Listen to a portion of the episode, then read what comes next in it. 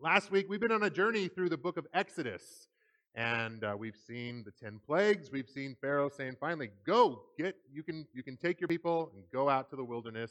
But then he pursued them, and then God did amazing, miraculous things. The Israelites were rescued once again. And we pick up the story this week. Well, they're in the wilderness, they're in a new situation. They have to trust in God. They've seen some amazing things, so you'd think, yeah, if anyone's going to trust in God, it's these people who have had such personal, close interactions with this amazing, miraculous God. But what we're going to see is not necessarily. Sometimes we tell ourselves, man, if I could just walk and talk with Jesus like the disciples did. Or, oh man, if I was there, my feet touching the dry land, crossing the Red Sea, my faith would be so much stronger. We're going to see today, not necessarily true. Uh, all of us walk by faith, and that's, that's something that we have to learn together. But last week we talked about how there's this call to remind ourselves that God is at work, even if we don't see it. And we have this tendency to want to control things in our lives. Nod uh, subtly if you're like, yeah, I, I, do that sometimes. We want to control the people in our lives. We want to control all the circumstances and calendar events and, and timetables. And I'm right there with you because uh, that's something that I struggle with. It's this reminder to say, yeah, we're going to do our part, but God is doing way more. God is at work, and we sometimes don't see it. We don't stop to acknowledge it. So, as we begin this morning, I'm going to ask for a little bit of uh, congregational participation. I'm going to ask you a question. Can you think of a time in your life where during that time or after that time you looked back and said, you know what? God was definitely at work. Whether you saw it right away or you reflected on it later. When I ask that question, what comes to mind? And I want, just for a few moments right now, um, not just something that you think about. I would love for someone to raise their hand.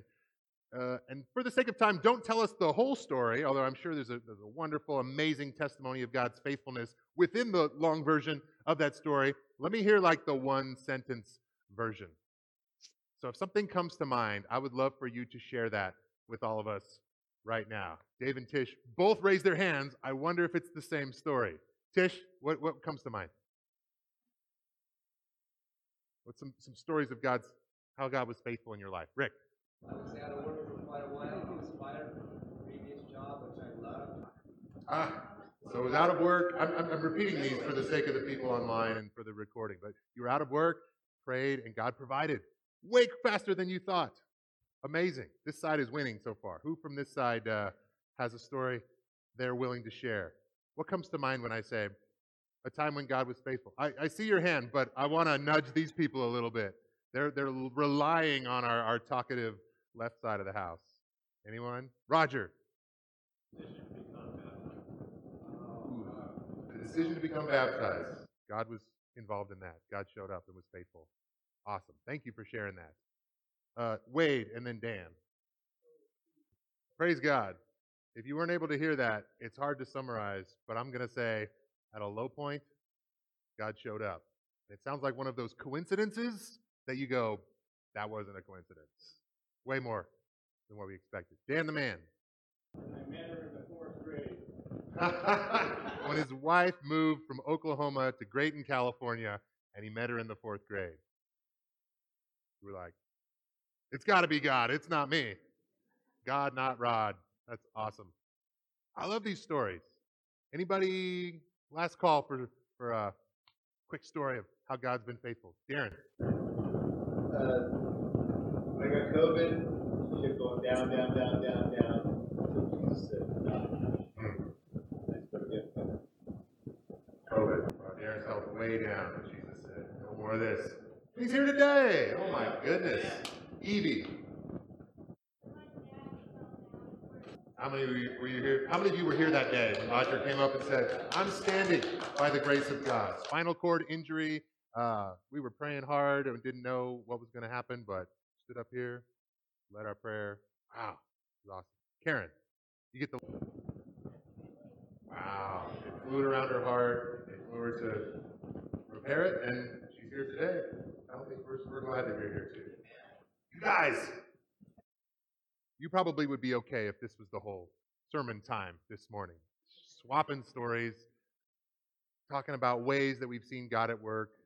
years past, in recent times, all sorts of different situations. But just coming to this realization that, man, God was with us. God was faithful. Pattern developing here. That seems to be his character, his nature. The God who cares, who loves, who's there. Uh, the reason I wanted to start with this is because that's kind of what you get in Exodus chapter 18. The Israelites made it through the Red Sea. They're out in the wilderness. Several things happen. And then Moses' father in law shows up. When your father in law shows up, you want to make a good impression and say, hey, I've, I've done a good job. And um, Moses had a lot of stories to tell. In Exodus chapter 18, it says this Jethro, Moses' father in law, together with Moses' sons and wives, came to him in the wilderness where he was camped near the mountain of God. Jethro had sent word to him I, your father in law Jethro, coming to you with your wife and your two sons. So Moses went out to meet his father in law, and he bowed down and kissed him. They greeted each other and then went into the tent.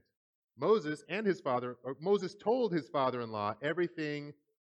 Blah, blah, blah, Moses told his father in law about everything the Lord had done to Pharaoh and the Egyptians for Israel's sake, and about all the hardships they had met along the way, and how the Lord had saved them. He had lots of stories to tell, lots of things to brag on God for what he had done. This kind of reminds me of when I was younger, when my grandparents were still alive. Whenever we would travel to where they lived, the first thing that we would get to do, and this was my favorite part of the visit, you'd come in the door and they'd sit you down in the sitting room. Before there was any food served, before any like games were played or uh, yard work to be helped with, it was sit down in the sitting room. Tell me how you've been. How has life been? Tell me stories from your life. And we hear stories about how they were doing. And it was just this wonderful time to sit and share stories. That's kind of what you get when Jethro shows up. Moses brings him up to speed. Tell me what you've been up to. And I'm sure that Moses told Jethro about the showdown between Yahweh and Pharaoh back in Egypt. And I'm sure he told him about this amazing escape that the Israelites were able to make from the Egyptian armies and the crossing of the Red Sea. And he fills him in on more stories of what has happened since then. And now this is where we're going to jump back in Exodus. Because what you get in chapters 15 through 18 are just some, some snapshots, some stories of God's faithfulness while the Israelites are in the wilderness. I'm sure Moses told Jethro about the time when God led them to find fresh water in a place where there wasn't any. When they came to Marah, they could not drink its water because it was bitter. That's why the place is called Marah. So the people grumbled against Moses, saying, What are we to drink? Then Moses cried out to the Lord, and the Lord showed him a piece of wood, and he threw it into the water, and the water became fit to drink. There the Lord issued a ruling and instruction for them and put them to the test. He said, If you listen carefully to the Lord your God and do what is right in his eyes, if you pay attention to his commands and keep all of his decrees, I will not bring on you the diseases I brought on the Egyptians, for I am the Lord who heals you. And then they came to Elim, where there were 12 springs and 70 palm trees, and they camped there near the water. Kind of nice. If You're in the hot desert. There's no water. God says, Well, this water is not fit to drink, but I'm going to show you how you can drink it. The Lord provides. This snapshot reminds us that sometimes the Lord intervenes in spectacular, miraculous, unmistakable ways. And sometimes God just leads us to the things that are around us that will help us, uncovers and reveals things that were previously unknown to us, but maybe were there all along. Maybe we can relate to those different kinds of God's involvement in our own lives. And Moses tells him that story. And he also tells his father in law about the manna and the quail that God provided in the wilderness. In the desert, the whole community grumbled against Moses and Aaron. Uh oh. The Israelites said to them, If only we had died by the Lord's hand in Egypt.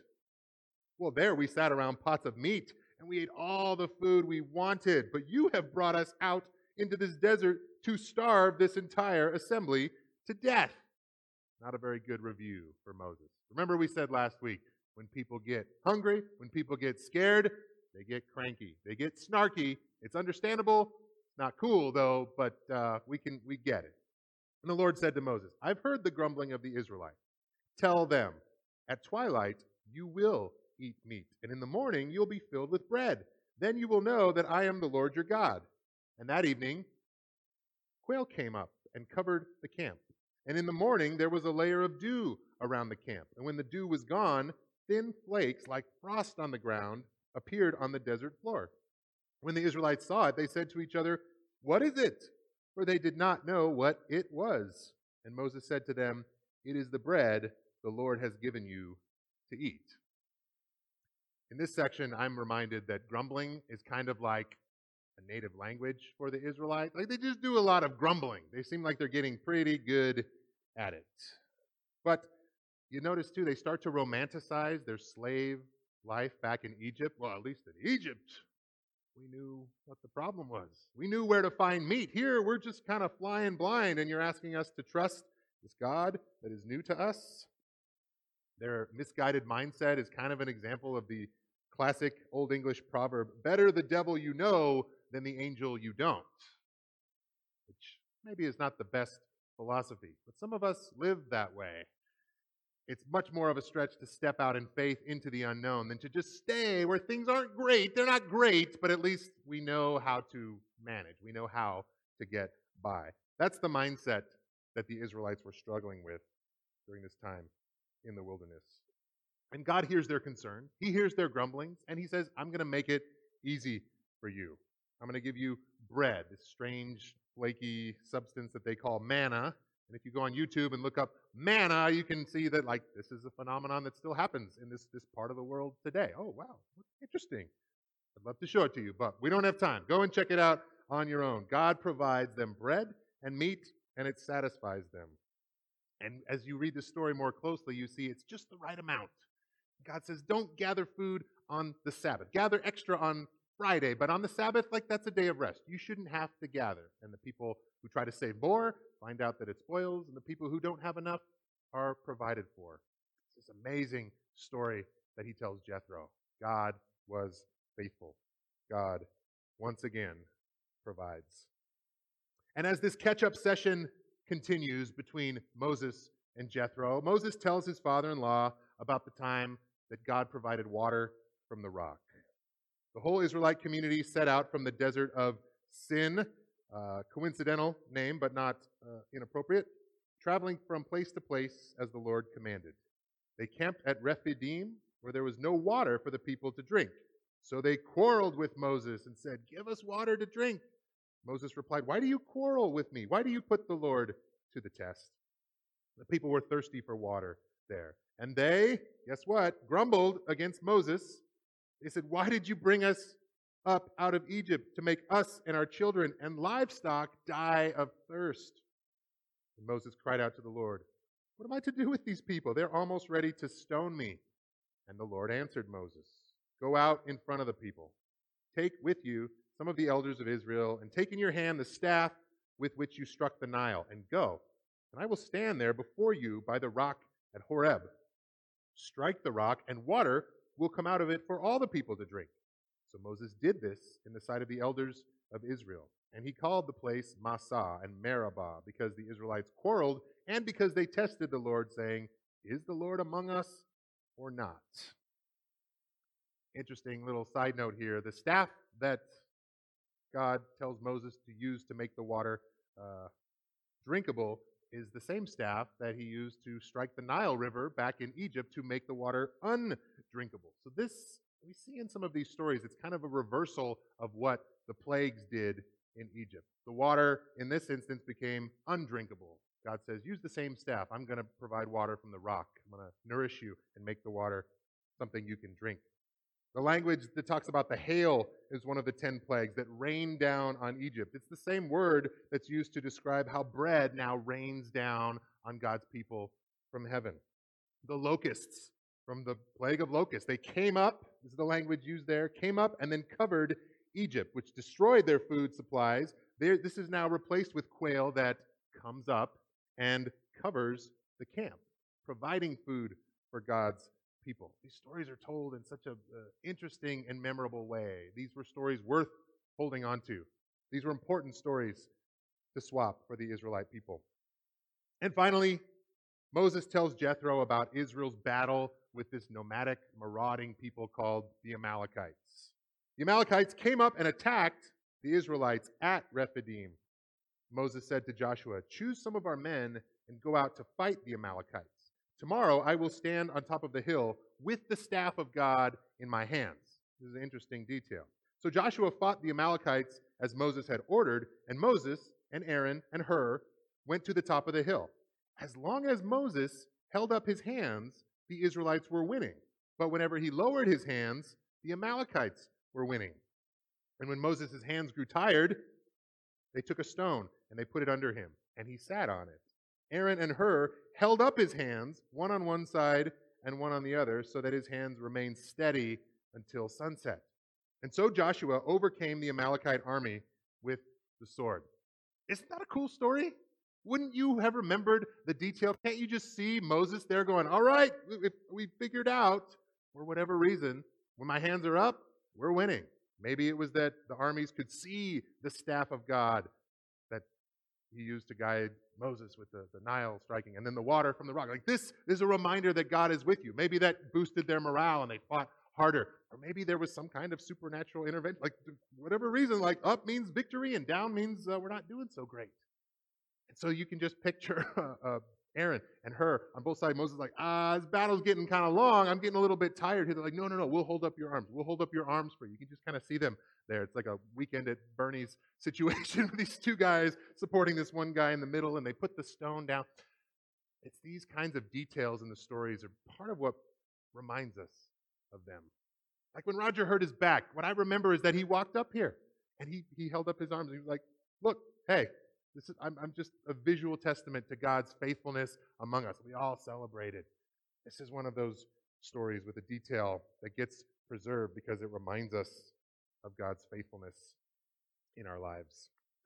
Whatever the case, whatever the reason for the staff or God's intervention, God once again protected his people and he gives them a victory. So Moses tells Jethro all of these stories He's glad because he gets to give his father in law a good report. Hey, we're still here. We're still alive. God's been faithful. And this is where we're going with this. This is what I want you to hold on to. Jethro's response after Moses tells him about all that God has done. Jethro was delighted to hear about all the good things the Lord had done for Israel in rescuing them from the hand of the Egyptians. And he said, Praise be to the Lord who rescued you from the hand of the Egyptians and of Pharaoh, and who rescued the people from the hand of the Egyptians. Now I know that the Lord is greater than all other gods, for he did this to those who had treated Israel arrogantly. And then Jethro, Moses' father in law, brought a burnt offering and other sacrifices to God. And Aaron came with all the elders of Israel to eat a meal with Moses' father in law in the presence of God. Pay attention to Jethro's response to these testimonies of God's faithfulness. He hears and he believes and he worships. Moses is simply just sharing stories of what's been going on in his life. They naturally and they automatically have to do with God's intervention because Moses has hitched his wagon to Yahweh. So it's like when Lisa and I got married. Like I used to go and sit down in my grandparents' sitting room. They'd say, How's life? And I'd tell them about you know, my job or college or how things are going. Once Lisa came into the picture, almost all of my stories have to do with Jacob and Lisa together because I hitched my wagon to the Lisa Merritt train. It was a good decision, Rod, right? You make good decisions when you're young, uh, carries you through. Moses has hitched his wagon to Yahweh, so to speak. So he's just saying, like, we didn't have water, then we did because of God. We had this battle. These people attacked us. We didn't know what to do, but God was faithful. He gave us victory. And Jethro becomes a believer in Moses' God. He worships, he brings a burnt offering, he makes a sacrifice on the spot. It seems like Jethro also wants to hitch his wagon to Yahweh.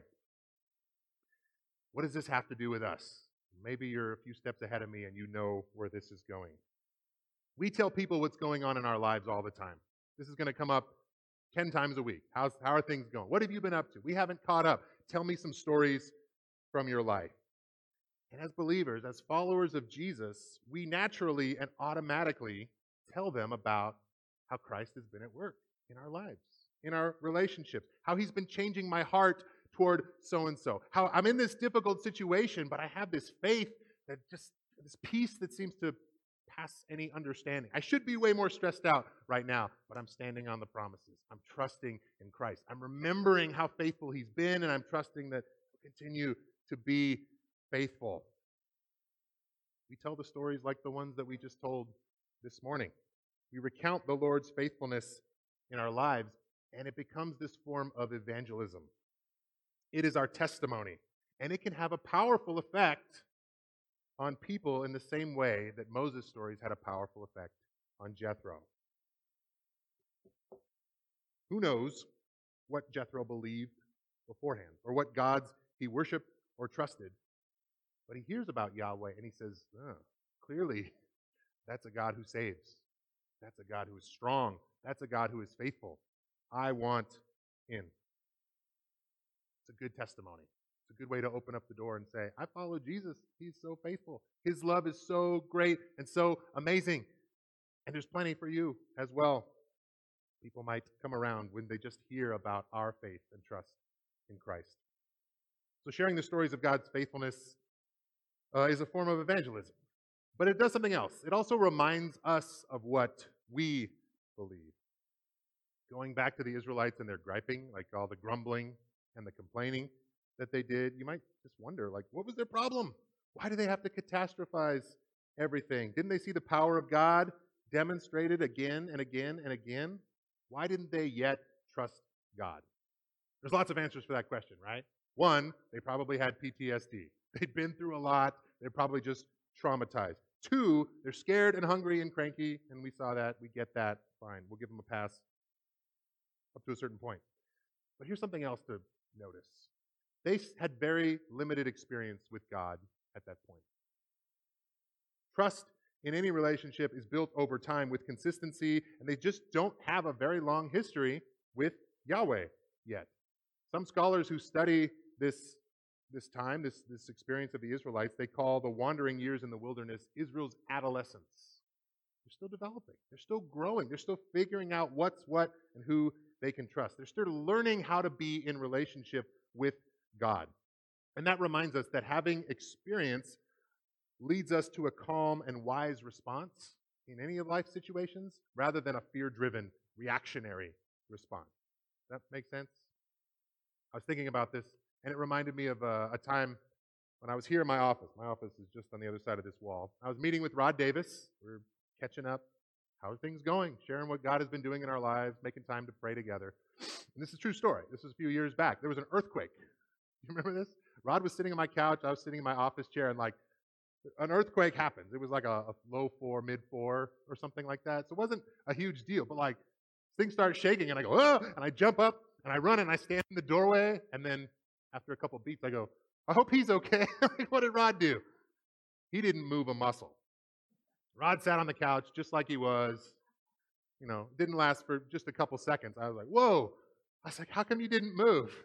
And Rod says, it wasn't a really big one. Rod has lived in California a long time. Rod knows what a big earthquake feels like. He knows what a little earthquake feels like. He has experience. So he didn't panic. I thought it was the end of the world, and uh, I was ready to save myself. Uh, our experience with God reminds us. Telling stories reminds us of the experience that we and others have had with God. It reminds us that God is involved. It reminds us that God is faithful. It points out that there's more to just to what's going on in any situation than just what our eyes can see or our feelings can tell our brains to do. And like I said, our experience reminds us that we walk by faith and not by sight. So when we swap stories about what God has been doing in our lives, we remind ourselves of God's involvement and we give others a chance to hear about the God that we worship and that we serve as well. Like I said, when your father in law comes into town, you want to give a good report. You want things to be good, and Moses was able to do that. Moses had some good news to share. Uh, we're alive and we're not dead. We're fed and watered because of God. His good news was the good God who had saved his people. Our good news is the news that Jesus Christ the Son of God, has saved us. His perfect life, his death on the cross, the empty tomb, the hope of eternal life that we have in him. That is our good news to share. I had a dream the week after Easter. Uh, I, in my dream, I stood up to preach, but I'd forgotten my notes. You guys may have seen these before. They're, they're, this is what determines how long the sermon is going to be. Sometimes it's a big stack, sometimes it's short. It's usually a big stack. I can't get very far without my sermon notes. It's got all my scriptures on it. It's got the slide cues. It's got say this next. You, you may have noticed. I have a, a I'm pretty reliant on my script. But in my dream, I'd forgotten it somewhere else. So I got up there and I went, "Oh, there's no script." And I went, "Uh." So I opened my mouth and I said, "Christ is risen," and everybody started cheering. Everybody was celebrating. Everybody was clapping. They were laughing and whooping and high fiving. And it was like, yeah, yeah. And I went, okay, I'm off to a good start here. And I waited for the, the cheering and the celebration to die down so I could, you know, make my way through 30 minute talk. Uh, but it didn't die down. People just kept cheering. It just, they were so excited by that message. And I went, okay, that's it. I'm, I left. And I went and I sat down. And it was the best sermon that I ever preached. Amen.